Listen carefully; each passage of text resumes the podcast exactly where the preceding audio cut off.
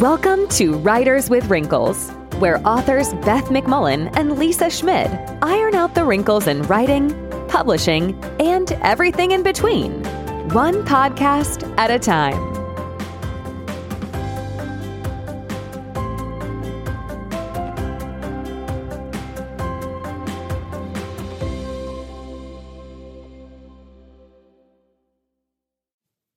Everyone. Welcome to episode 29 Books on Botox and Hot Tip episode. A quick shout out to any new listeners joining us from Castbox. I finally ironed out how to add Castbox to our directory.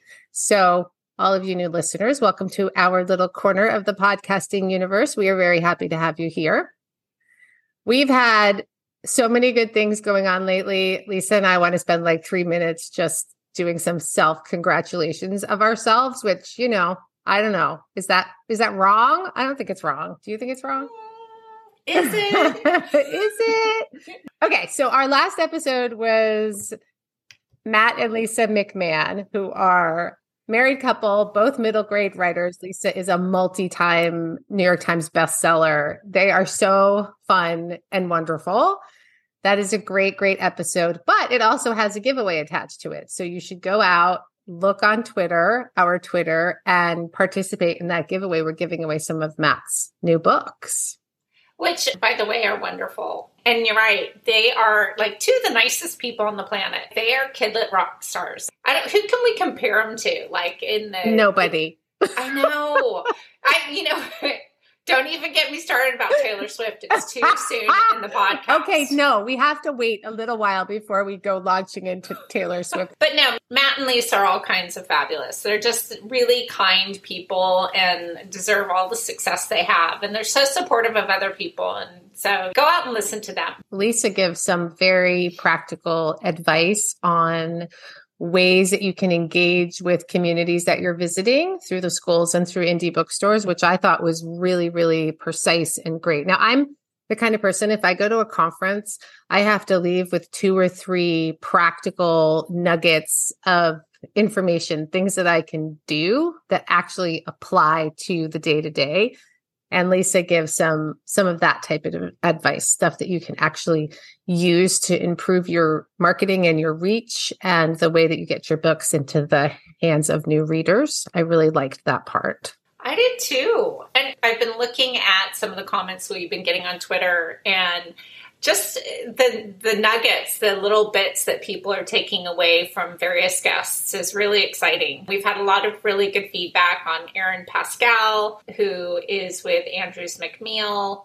Um, as an editor. Right. And she was another one who gave a handful of really practical things that new writers or even writers who've been in the the biz for a long time things that you can do to improve your odds of getting either that first book deal or that next book deal or making the book deal that you already have in place more successful. Those were all really good. I know that our next episode next week with Hannah McKinnon, also the same type of thing. She writes women's fiction, beach reads. I'm sure most of you have heard of her, but a lot of practical advice, things that you can do that will help your chances of success down the road. So you make sure you you tag that one to listen to. Plus, we also talked about Taylor Swift. oh my God, we're always okay. I just have to say, in the latest, I'm like such an old Swifty now. I spend too much time thinking about her. so but I was watching because I watched like the little clips, and she, somebody like a security guard was being mean to like one of the fans. It was just, you know, she was like yelling at the security guard to leave her fans alone, alone and then she just kind of continued on with the song without missing a beat, and it actually worked into the song. Yeah, I'm so impressed. okay, we are totally we are going down the rabbit hole again, and we said we weren't going to do it. I know. Oh, you know what? I also wanted to touch on the big teacher appreciation giveaway we did last week because it was Teacher Appreciation Week. And we all know that teachers make the world go round. Without them, we would all be sunk. So we gave away something from our brand new merch store. We have we have our super cute cool logo on tote bags, on mouse pads, on a mug. We're soon going to have an inspirational notepad for you to to use in your writing. And you know what? Most importantly, Lisa did the whole thing. I'm really, really proud of myself, but I have to say, when I was trying to figure it out, my head was exploding. And I think I was staring at my computer screen for too long, and my eye almost fell out. Like I looked at all these like, what is wrong with your eye? It was so bloodshot.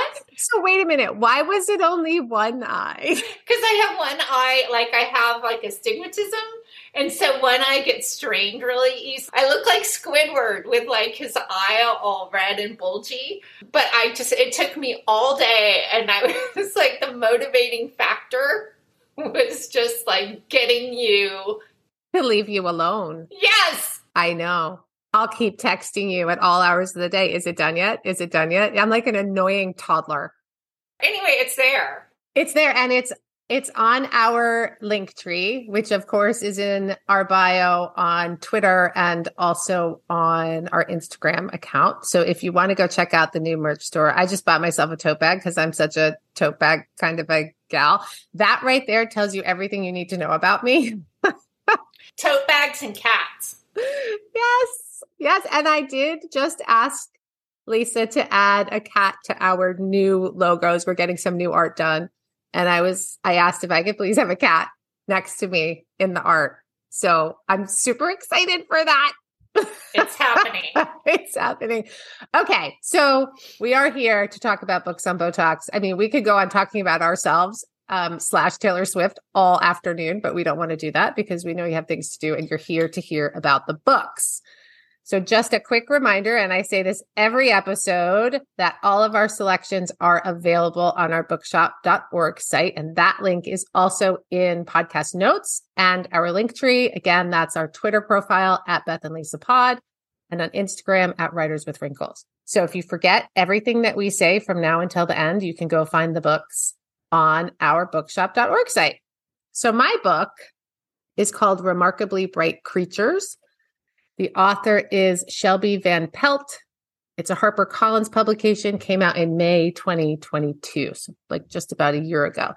I have been hearing about this book kind of in the background for a while now. So I finally I had put it on my library request list and it finally popped up. So I was very excited to read it. Quick summary. The main character, Tova Sullivan, her best friend is a giant Pacific octopus named Marcellus that she met in a, an aquarium where she works nights cleaning. She's 70 years old. She has lost her son years and years ago to a drowning accident that the police say was suicide. And her husband died recently of cancer. So she lives in a very small town, made up town near Puget Sound. It's called Sowell Bay. And she's lived there her whole life and she has friends, but she is just really drowning in these thick, dense layers of grief from the things that have happened to her. Her estranged brother has died as well with no reconciliation. She's very alone and she's wounded. And the only thing that's keeping her going is this job at the aquarium, which she doesn't need financially, but she just needs a place to go. So it starts out with her working and getting to know this octopus. The octopus, ironically, this is kind of an interesting structural thing to note. The octopus has little chapters of his own, and those are all told in first person, where the rest of the book, Tova's part, and several of the other characters are all third person.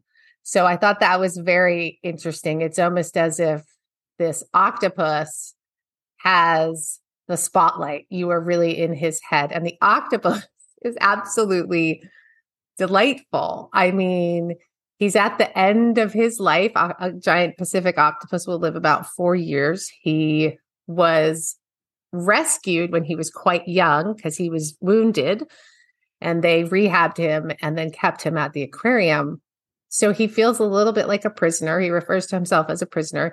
He likes to sneak out of his cage and go around and eat the other the other creatures in the aquarium. I mean, it's it's funny, but you actually really you are so vested in this octopus. So what happens there's a little bit of a a mystery driving the the story about this man Cameron who shows up in town and who is he and what is he doing there and it is the absolute definition of a heartwarming read it's charming it is completely character driven. So you have to love these characters to believe the story and stay in the story. So that is what I wanted to point out about it for those of us who are using this to think about ways that we can improve our oh. writing. The engaging characters, they are well developed, they are far from perfect. They have traits that you don't like, but you accept because they're well rounded the tension that moves all of these people forward is the disappearance of the son and this new man who has come to town. Underneath it all, it is all being driven by the narration of this octopus, which sounds crazy and ridiculous, but is wonderful. There were a few crutches that she used. There are too many pregnant teenagers pushing the plot. That part did not resonate for me. It felt a little bit like she had run out of ways to move things forward. I wish she had spent a little bit more time coming up with other ways to push the plot forward without these pregnant teenagers because there were just too many. one is fine, like a handful too many. So comps for this Anxious People or anything by Fredrik Backman, I think would work. There's a book called Unlikely Animals by Annie Hartnett that is also really good. Lessons in Chemistry by Bonnie Garmus, which I covered a while ago as a book on Botox. Also, the same character driven story where the characters are flawed, some in some cases deeply flawed, but the writing is so good that you you accept them as these fully rounded authentic people and they would not be as effective if they didn't have these deep flaws. So, uh, definitely a book to read if you're looking to kind of stretch the boundaries of the characters that you're writing to make them more engaging, to make them more well rounded. I would definitely recommend reading this book. It goes really fast. And I am madly in love with the octopus. It was just Uh, a stroke of genius the way she did it. So, really enjoyable. I wonder how she came up with this story idea and the structure because it sounds amazing. As you were telling, I was leaning forward, like, ooh, this sounds so good. So she sets it in Puget Sound, and I don't know of any aquariums up there, but in my head, I was envisioning Monterey Bay Aquarium because, uh, of course, she's describing this this made up town has kind of faded a little bit over the years. The aquarium is not super fancy, a little bit down on its luck. So not Monterey, because Monterey, of course, is a huge, shiny, glossy aquarium. But the way she described it felt a lot like that to me. And at one point, she reads off the sign that's next to the Pacific octopus's enclosure. And right then I, I thought to myself, she's taking this from a real aquarium. So, I mean, there might be one up there. I'm sure there's one in Puget Sound in that area that um, she was using as a reference, but I don't know it off the top of my head. But it definitely, the octopus is just, he's funny and he's wry and he sees things that humans don't see. So, that is also driving the plot. He is trying to get Tova, this woman who's cleaning the aquarium every night, to see the things that are right in front of her face. And she's so blinded by grief that she can't get out of her own way. And so it's a, I mean, I think those books where there's an animal human friendship that transcends the boundaries that we have in real life. I am a absolute sucker, no pun intended, for those books. this is one of them. And I really you know, there were a couple things in it that I was like, no, I don't, I, I think she could have done better, made different choices, but they were, they were really minor. Well, I'm perplexed about like all the pregnant teenagers. Like it I, was, it was a plot device. And in order for her story to work, she needed one. She needed one pregnant teenager and she had three or four. And I felt like by the time you hit three, you've definitely got at least one or two too far. And I'm starting to fall out of the book because I'm like, why do you keep bringing teenage pregnancy into this? Just reminded me of when I sent you Heart and Souls and you were like, there's too much throw up going on. I think I had two characters throwing up. And you're like, there's just too much happening. Stop the barfing. Too much barfing. I mean, that's that's the same sort of thing. Like you you notice stuff as a writer that you might not notice as a reader. I might be the only person on the planet who notices this, but yeah, I'm that's one of those things where you're surprised that somebody didn't say, Can we think this through a little bit more? You know, it could be someone else could read it. Probably lots of people have read it and been like, what are you even going on about? I don't even remember that bit. So it, it might just be a, as my teenage daughter would say, it might just be a me problem. Oh my gosh, that totally sounds like something she would say. I know it is. She says it to me often. okay, so mine is this is a um, a mutual friend of ours that we just love, and this is and this book isn't out yet, so I'm sorry. I I got a, an arc of this, and it's the Fire, the Water, and Maudie McGinn, and it's by Sally J. Pla, and it's so good. I read this in one day which is, I know a lot of people do that. I don't often read a book in one sitting. I'll just, you know, I kind of wander from book to book. And this is one of those books where the character's so well written that when I wasn't, I like, I went to go pick up Ollie and I was thinking about her like she was a real person.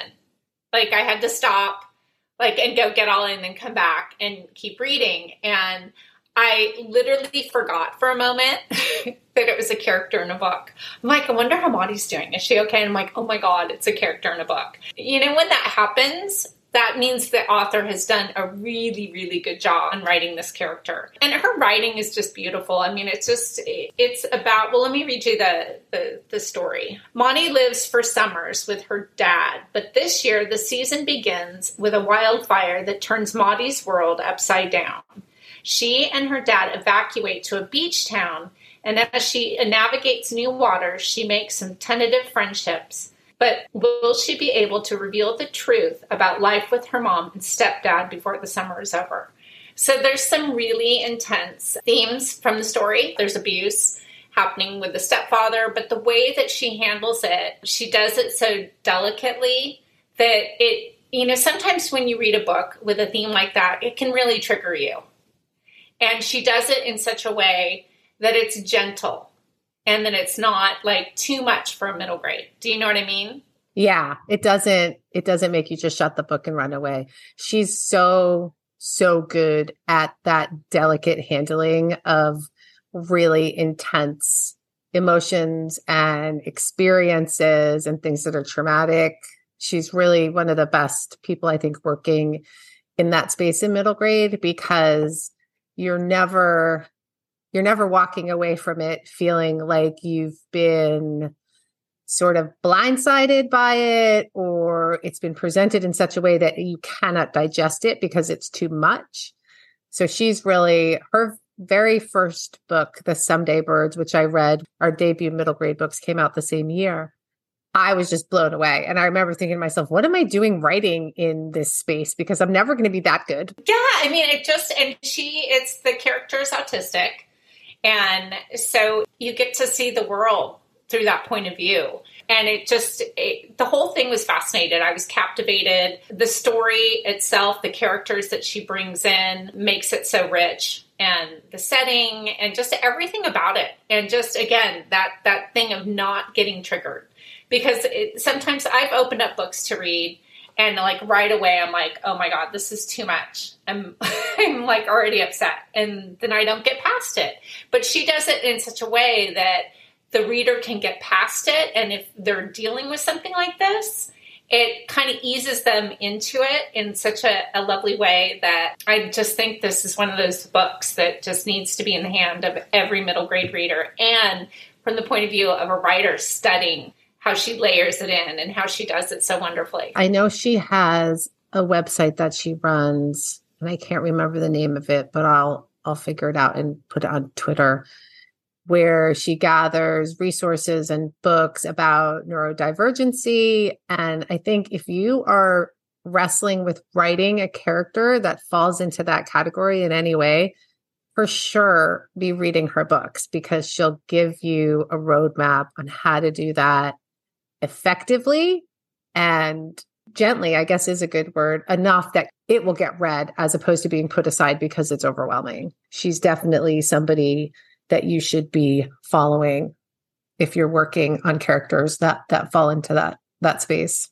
Oh, absolutely. And it, it, it was really it's probably one of my favorite books this year. Like I never put it down except for to go get Ollie and I was just so in love with it. And then you were like, Ollie, hurry up, get in the car. we've gotta go. I got to get home. It comes out July 11th, and actually, she's going to be on the show, and we can ask yes. her more questions about this. And if you have questions for Sally, please email us or DM us on Twitter or Instagram, and we'll we'll ask her for you because she's just a wealth of information, just the nicest person. We actually did a book signing with her at Nerd Camp, right pre-pandemic. Yeah, way back when. I know it's a crazy long time ago but yeah, I was I was really happy to see this new book by her, and I'm looking forward to reading it myself when I can get myself a copy because she is one of my favorites. All right, good recommendation. Awesome. As always, we encourage you to pick up these titles again, bookshop.org on our link tree. And we will be right back with today's hot tip. So don't go away.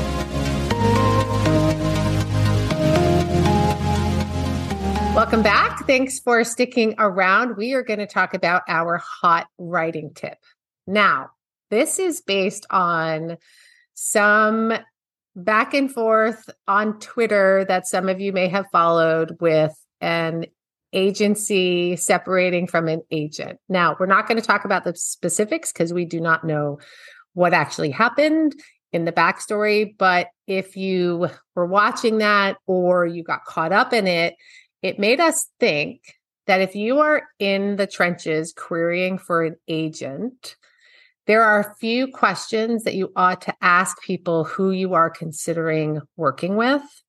So, very specific questions here. What happens if that agent leaves the agency or is let go? And this is important because publishing is always in flux. People are coming and going and going and coming all the time. That is not unusual my first book, I lost three editors for that book because they went on to do different things, which is totally fine. It is the nature of the business, but that doesn't mean that you can't prepare for it if it becomes your situation. So, what happens if that agent leaves or is let go? What happens if you have books on sub with that agent who is suddenly gone? What if you're in the middle of negotiations and that agent is suddenly gone? What if your book has already sold? Who's going to handle the process until publication?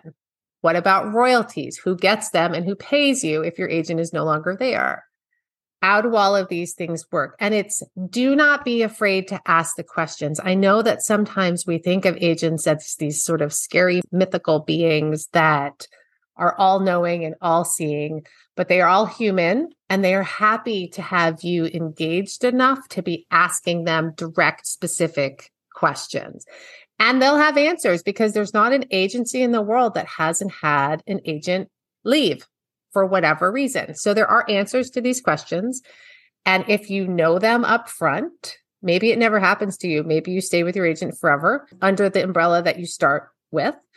Or maybe your agent leaves, or maybe your agent gets fired, or any other possibility. You know the answers to these questions so that you're not staying up all night in a total panic about what's going to happen to your writing career. So, really, it's just a quick lesson or a quick reminder to ask the questions of the agent that you're talking to, get concrete answers don't be scared. Ask the questions. Find out what happens in the eventuality that you part ways. And I think it's okay to ask if you're already agented, to ask your current agent. Like, this is, you know, we just all saw this play out and the stress that these poor authors went through, these writers went through of suddenly finding themselves without an agent or an agency. It's a terrible place to be. Writing and publishing is stressful enough And, you know, the, the other thing is, it's just, I've known people who've been on sub, their agent leaves, and then that book that they have on sub just doesn't go anywhere, and no other agent's going to pick it up because it's already been on sub. So books die because of that. So I think it's really important to find out if you leave while I'm in the sub process, who will continue that? That's, you know, you just don't want your book to be that you've worked on for 10 years or whatever to suddenly be just drifting out aimlessly. So all good questions and asking your your current agent as well. All right, good good to note that too. So potential new agent, current agent, any agent that's in your orbit. Ask them the questions, get the answers. It'll make you much more calm and relaxed and not panicky if something goes sideways because we know that life is all about things going sideways, right? Lisa's like, oh yeah, except for Taylor. Oh no, Taylor Swift sometimes has things go sideways. It rained through her whole concert. She makes the world right. When the world tilts, she tilts it back. All right, that's our books on Botox. Please mark your calendars for episode 30, which drops on May 29th. As I mentioned earlier, our guest is Hannah McKinnon, most recently of The Darlings, which is out now and should be on everyone's beach read list. Our chat with Hannah was so much fun. I'll say it again. So don't miss it next week. And that is it, dear listeners. We will see you next time. Until then, happy writing, reading, and listening. Bye, Lisa. Bye, Beth. Bye, guys.